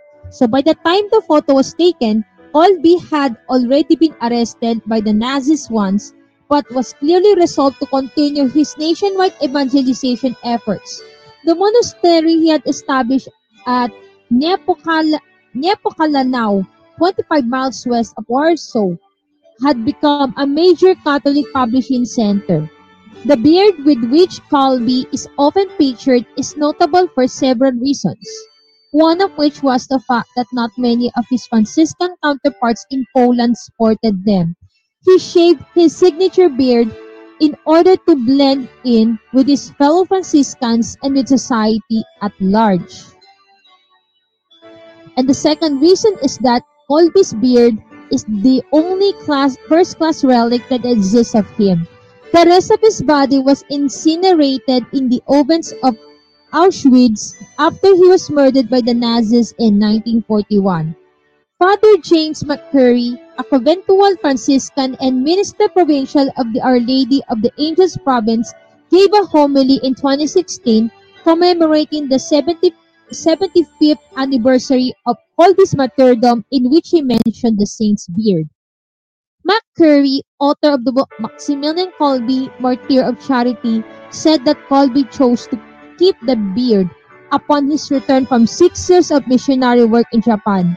In those days, it was customary for missionaries to grow long beards. And um, Colby wanted to keep it as a reminder of his missionary days and as a reminder to always be missionary gospel. Hello kay Regan underscore Renos. Welcome po sa God's Word tonight. Ayan. Am I? Ayan. McCurry said, Colby's beard made him unusual among his conventual Franciscan counterparts who generally did not wear them. Colby's fame was spreading in Poland thanks to his publishing work, and his unique beard helped him to stand out all the more. It was for this reason that Colby eventually after the 1939 Nazi invasion of Poland, made the decision to shape it, Makori said. So, as not to stand out, Colby's founding of the Militia Immaculata or MI, an evangelization movement identified with Mary, put him high on Nazi watch lists. One book on his life offers this quote from the saint. Beards provoke the enemy who rapidly is approaching our friary. Our Franciscan habits also will provoke him. I can part my beard. I can sacrifice my habit. After fellow brother cut off Colby's beard for him, the brother at first tried to save the beard, but Colby objected and told him to throw it in, in the stove. So obediently, the brother threw it into the stove, but the fire was not lit. So the brother later retrieved it and stored it in a pickle jar. Today, Colby's beard is his only surviving first-class relic. McCurry was also friend of Francis Zek um, the man for whom Colby laid down his life at Auschwitz in late July 1941 following his arrest on February 17. Kajonitz was one of the 10 men selected to be executed in reprisal for one prisoner's escape from the barracks. He cried out, What will happen to my wife and children? In response, Colby stepped forward and offered to take his place. The ten were placed, naked, in a starvation chamber. All ten of those condemned that they died eventually, six starved, and the deaths of the rest, including Colby, was hastened by an injection of carbolic acid. And this article was originally published by CNA in August 2021. And um, para naman po sa cbcpnews.net,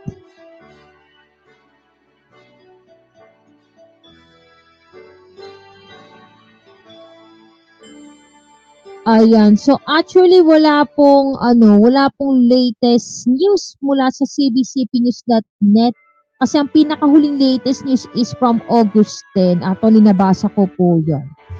So, for more of um for more of those updates about Catholic news and informations, you can visit the website www.vaticannews.va, cbcpnews.net, and www.catholicnewsagency.com.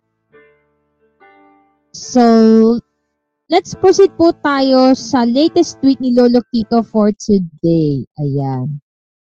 So, meron kaya tong latest tweet ni Pope Francis? So, let's see. Ayan. Nag-post po si Pope Francis sa kanyang official Twitter account 5 hours ago. Sabi, Love alone extinguishes hatred. Love alone ultimately triumphs over injustice.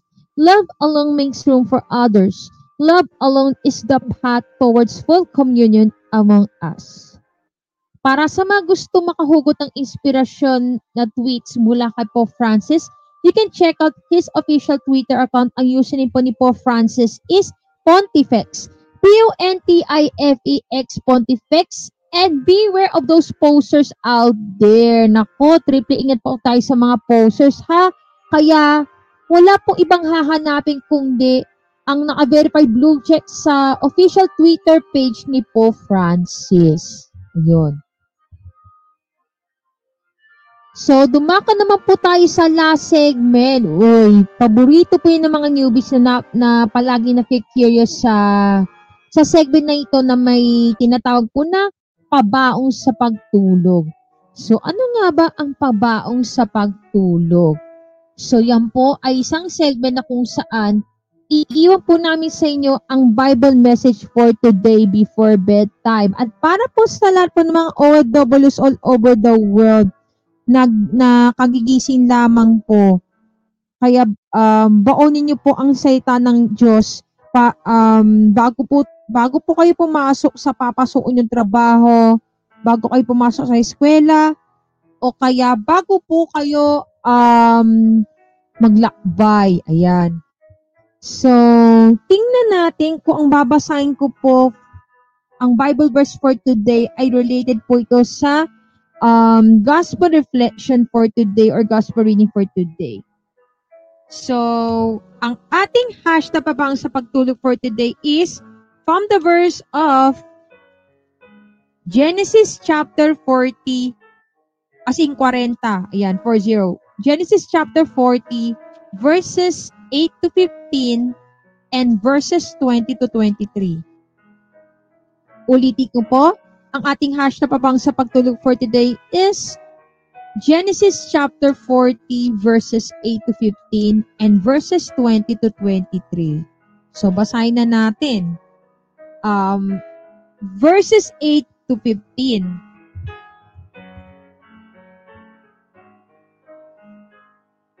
Um, uh, okay. Um, the prisoners answered, each of us had a dream, and there's no one here to explain what the dreams mean. It is God who gives the ability to interpret dreams, Joseph said. Tell me your dreams. So the wine steward said, In my dream, there was a grapevine in front of me with three branches on it. Hello kay Harley King 2909. Ayan. Um, continue. As soon as the leaves came out, the blossoms appeared and the grapes ripened. I was holding the king's cup, so I took the grapes and squeezed them into the cup and gave it to him. Joseph said, This is what it means. The three branches are three days. Hey, hello kay Amara Rivera. Welcome po sa God's Word tonight. And we're now on the last segment called Pabango sa Pagtulog about Genesis chapter 40 verses 8 to 15 and verses 20 to 23. So let's continue. I was holding the king's cup, so I took the grapes and squeezed them into the cup and gave it to him. Joseph said, This is what it means. The three branches are three days. In three days, the king will release you, pardon you, and restore you to your position. You will give him his cup as you did before when you were his wine steward. But please remember me when everything is going well for you. And please be kind enough to mention me to the king and help me get out of this prison. After all, I was kidnapped from the land of the Hebrews, and even here in Egypt, I didn't do anything to deserve being put in prison. Verses 20 to 23 On his birthday, three days later, the king gave a banquet for all his officials. He released his wine steward and his ch- chief baker and brought them before his officials. He restored the wine steward to his former position, but he executed the chief baker. It all happened just as Joseph had said, but the wine steward never gave Joseph another thought. He forgot all about him. Ayun. Yan. So, I think nakaka-relate naman po ito sa aming reflection, sa aming reflection kanina sa gospel reflection kasi um when when it comes po, when it comes po sa pagre-rebelde, nakakalimutan po natin kung anong ginawa kung anong sakripisyo na ginawa sa amin ng nanay natin. Ayun. Nakakalimutan naman po. Kagay, yan po yung sinabi po namin kanina with regard sa mga ano, yung mga nakalimot po sa Panginoon. At ganun din po yung mga tao nakalimot sa Panginoon. Hindi nila naiisip na may himala ng ginawa sa ni Lord. So, guys, um, eh, hello kay Sadness Fair. Welcome po sa God's Word tonight. And tayo po ay nasa last segment ng Pabang sa Pagtulog about Genesis, Genesis chapter 40 verses 8 to 15 and verses 20 to 23. And wherein, si Joseph po kasi ininterpret yung mga panaginip ng ano, mga panaginip, yung mga panaginip po about yung mga ano, yung mga pris- yung mga prisoners dream. Ininterpret yung mga panaginip ng mga prisoners. Tapos yung mga ito pa. And another explanation, wait, another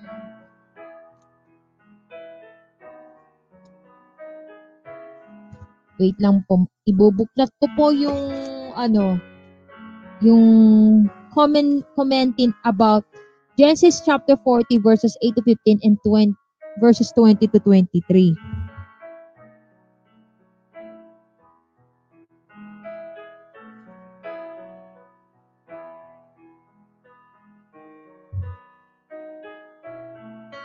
Ayan. Ay, hindi. Ato, um, ayun. So, humugot naman po tayo mula sa um, our daily bread ni um, ang nireflect po ay si Lisa M. Samra na may pamagat po ng Lonely but Not Forgotten. So, sabi niya, when you listen to their stories, it becomes clear that perhaps the most difficult part Hi kay Lisa 33, welcome po sa God's Word tonight. And nasa last segment ng Pabang sa Pagtulog about Genesis chapter 40 verses 8 to 15 and verses 20 to 23. So, ang sabi sa reflection ni Lisa Samra from Our Daily Bread, when you listen to their stories, it becomes clear that perhaps the most difficult part of being a prisoner is isolation and loneliness. In fact, one study revealed that regardless of the length of their in- incarceration, most prisoners receive only two visits from friends or loved ones during their time behind bars. Loneliness is a constant reality. It's a pain that she imagined Joseph felt as he, as he sat in prison unjustly accused of a crime. There had been a glimmer of hope. God helped Joseph correctly interpret a dream from a fellow inmate who happened to be a trusted servant of Pharaoh. Joseph told the man he would be restored to his position and asked the man to mention him to Pharaoh so Joseph could gain his freedom. But the man did not remember Joseph, he forgot him. For two more years, Joseph waited. In those years of waiting, without any sign that his circumstances would change, Joseph was never completely alone because God was with him. Eventually, the servant of Pharaoh remembered his promise, and Joseph was released after correctly interpreting another dream. Regardless of circumstances that make us feel we'd be forgotten and the feelings of loneliness that creep in, we can cling to God's reassuring promise to His children, I will not forget you. Yan, yan nagpapaalala po sa atin lahat. Kahit anumang gawin namin, kahit kailan, hindi tayo malilimutan. Um, hindi, hindi tayo malilimutan ng Panginoon. Um, alam rin po namin kung ano yung kinikilos po namin. He never forgets us. Ayun. God is so unforgettable. Amen po mga ka-word seekers. So, it's already 12.16 a.m. Philippine Standard Time. So, yun lamang po guys. At dumaka naman po tayo sa last, so, sa closing prayer. So, um, hello kay Jandy 041 ka po sa God's Word tonight. Ayun. So, tayo po'y manalangin para kay Cofradia de la Virgen de la Soledad de Porta Vaga. Ayan. Kaya, let's join us in our prayer. Um, a prayer para kay Porta Vaga. So, sa- let's pray all together now in the presence of the Lord. In the name of the Father and of the Son and the Holy Spirit. Amen. Panalangin na kahilingan sa mahal ng Birhen ng Soledad. O kabanal-banalan at nakahapis na Birhen ng Soledad, ikaw na nagbantay sa may paanan ng krus at nakamasid sa paghihingalo ng iyong anak. Ikaw na nag-iisa at nangungulila, samantalang buong pagmamahal kang nakatunghay sa koronang tinik at mga pako na siyang gamit sa pagpapakasakit at pagkamatay ng iyong anak. Kami ay abang nakaluhod sa inyong harapan upang magbigay galang sa iyong mga hapis at maghandog ng kahilingan, puno ng pananalig sa santuaryo ng iyong sugatang puso. Ihandod mo, isinasamo namin ang kahilingan ito kay Kristo alang-alang sa mga kapa, kapakinabangan ng kanyang banal ng pagpapakasakit. Kalakip ang iyong mga hapis sa paanan ng krus at sa buong bisa nito ay ipagtamo sa amin ang biyayang hinihiling namin.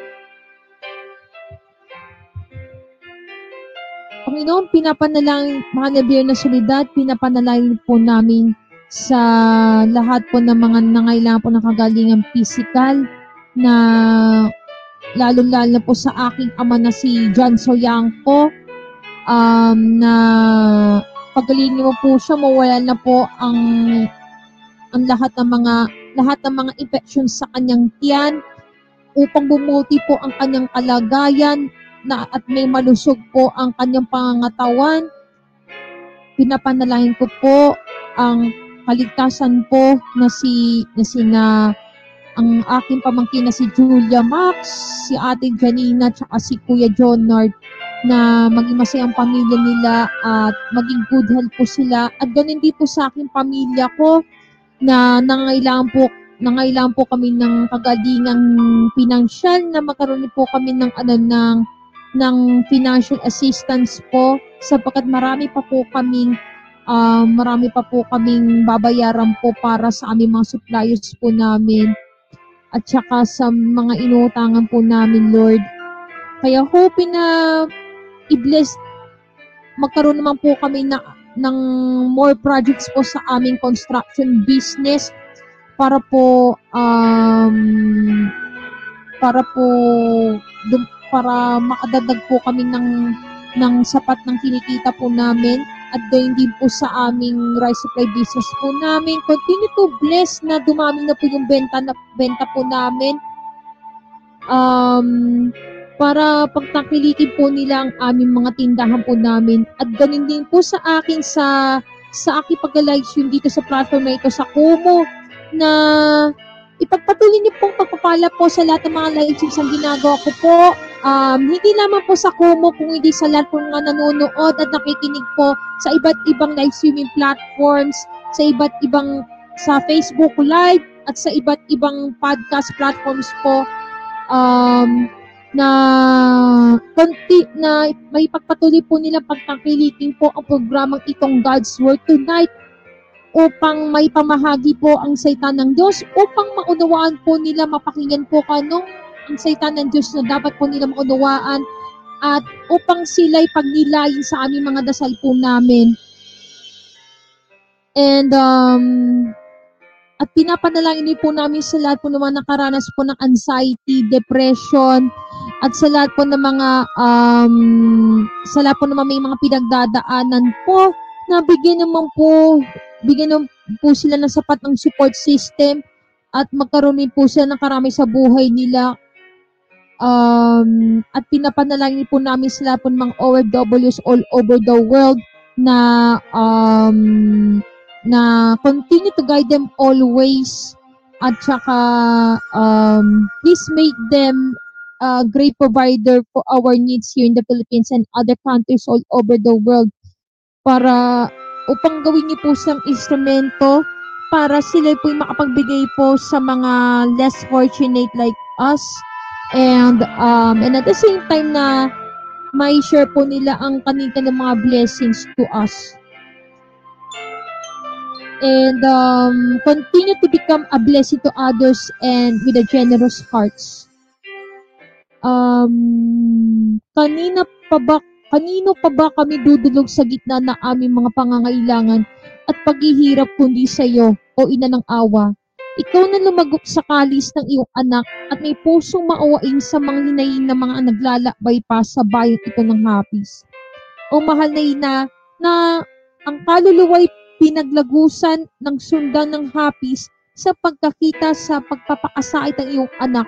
Ipanalangin mo kami at ipagkamit sa amin mula kay Jesus ang aming mga kahilingan kung nauukol sa lalong ikararangal at ikaluluwalhati niya at sa kagalingan ng aming kaluluwa siya nawa. O mahal na Birhen ng Solidad ng Portabaga, ipanalangin mo kami. Sa ngalan ng Ama, ng Anak, ng Diyos, Espiritu Santo. Amen. Palakpakan din po natin ang Panginoon sa napakagandang usapan sa araw na ito. Ayan. Hello kay Renil and welcome back. And shoutout po kay Eric81. Thank you po sa pagpe-pray nyo to join. Na, thank you sa pag-join sa, sa prayer po namin. Ayan. Diyan po magtatapos po ang amin. Um, hello, Brother Jay, and welcome back. Ayan. Nakalimutan ko na banggitin sa ating lahat na ang ating programa po ay Ay, Eteng. mula sa araw na ito ay live na live na po sa God's Word Tonight Facebook page, Yes.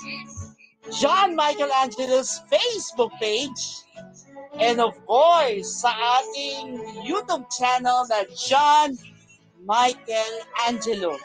Kaya sa pa sa, ah, sa ating mga word seekers na, na, na nag-aantay sa ating GDC Online Radio sa Zeno.fm, sad to say, magpapalita po kami ng aming platforms.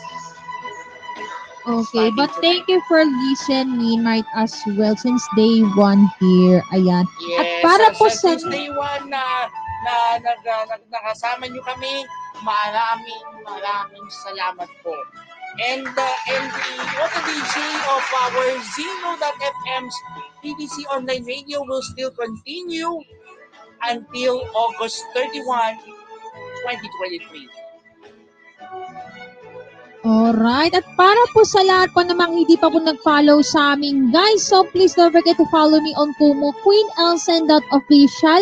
And follow niyo po si stat number one, si Bebe J. May. Yan po si Brother J. And follow niyo po Yes, kami. and of course, starting, starting this coming August 21, 2023, live na simulcast na sa local channel, The Divine Chewables, God's Word Tonight, at Salita Niya Maglilay Tayo Facebook pages, ang lahat ng programs ng episodes ng The Divine Chewables.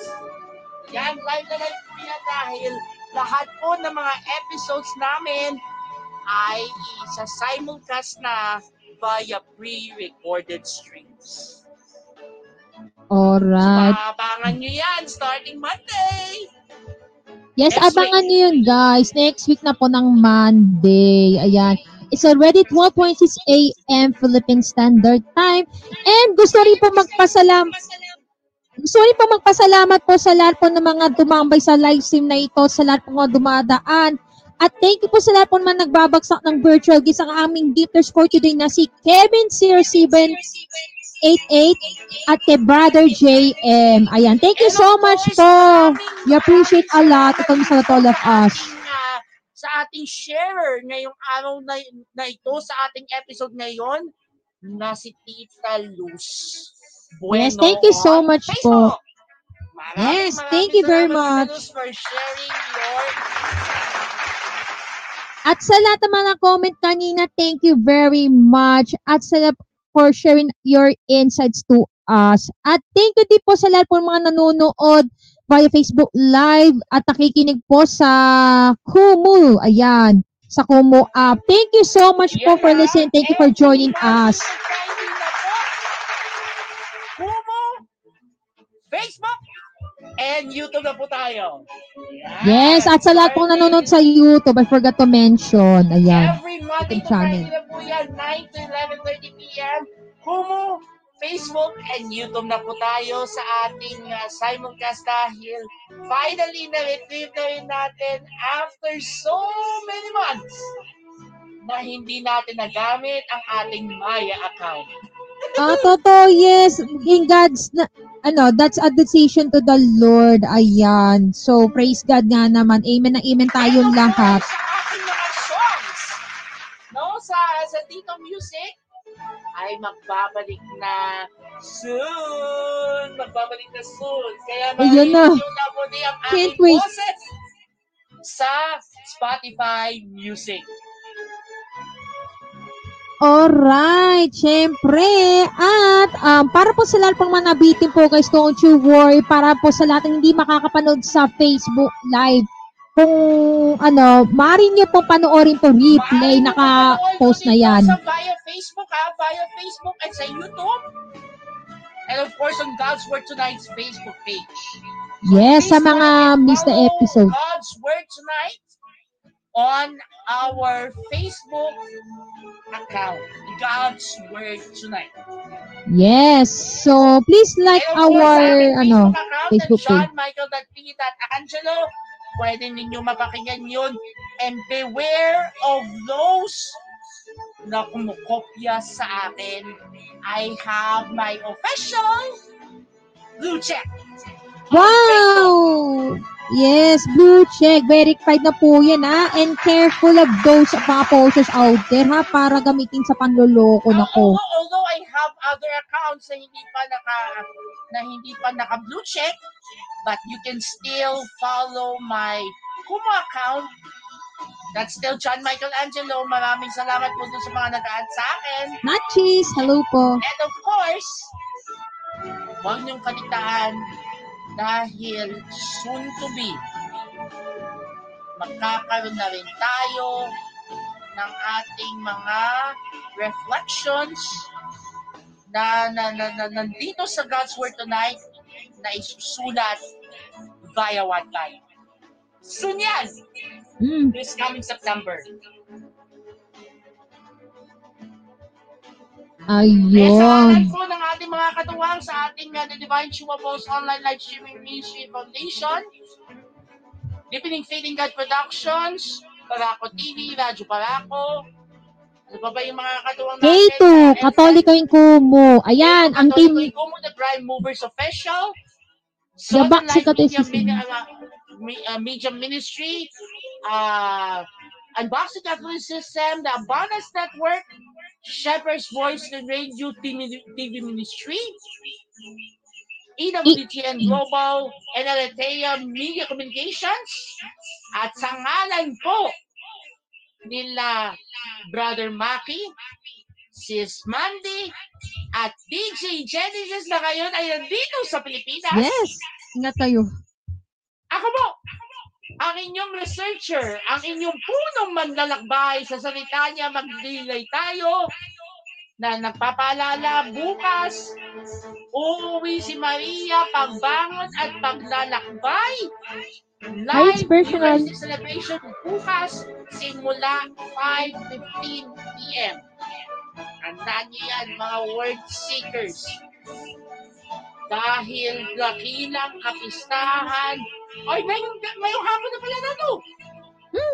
ngayong Ano hapon na to dahil, ah, dahil dakilang kapistahan na ng pag-akyat sa langit na mahal na Birheng Maria. Ako po Oh. muli, si Brother Bebe Jemay, na nagpapaalala na be proactive, stay positive, and stay cool. And remember, there's no force without Bebe Jemay, and there's no gumus without you. Magandang umaga po at pagpalain po tayo ng ating pupay kapal at sa ating mga Facebook and live viewers. Maraming maraming salamat po. At ako po si Queen Elsen and I'm your senorita ng Bayan Kumu, a product of KSA Batch 4 Bronze Badger on the Blood and GTS Baby Prestige Prime Holder na nagsasabing always pray to God before you go to sleep and always stay safe to everyone. And good morning po sa lahat po mga OFWs all over the world. Ingat po kayo palagi sa pagbiyahe at ingat po kayo sa pagpasok. God bless you all. And have a blessed good morning and sweet dreams, everybody. God bless you all. Love, love. Take care. To God before you sleep. And we'll see you tomorrow, guys. Same time, same live stream, 9 p.m. Na kung saan, um, puson po natin ang salita ng Diyos. Ang kwenta ni Kristo ay kwenta natin lahat. And let's hashtag unlock His holy word. Dito lamang po sa Ito lamang po sa bukas ha, uh, ah, ano ba yun, uh, Samta, ano ba yun? pagbangon, yung sinasabing ano, Bago paglalakbay ng God's Word tonight. what tonight? A season 9 of At the Heart of the Gospel. Ay, that is ano, sa 9 Samta, p.m. Tuesday. Yes, Tuesday. Ayan, August 15, August 2023. 15, dakilang kapistahan ng pagkakasalangit ng Birhen Maria. So muli, see you tomorrow guys, 9 p.m. And God bless us all. Bye-bye. Take care. And in the stream in 3, 2, 1. Bye-bye.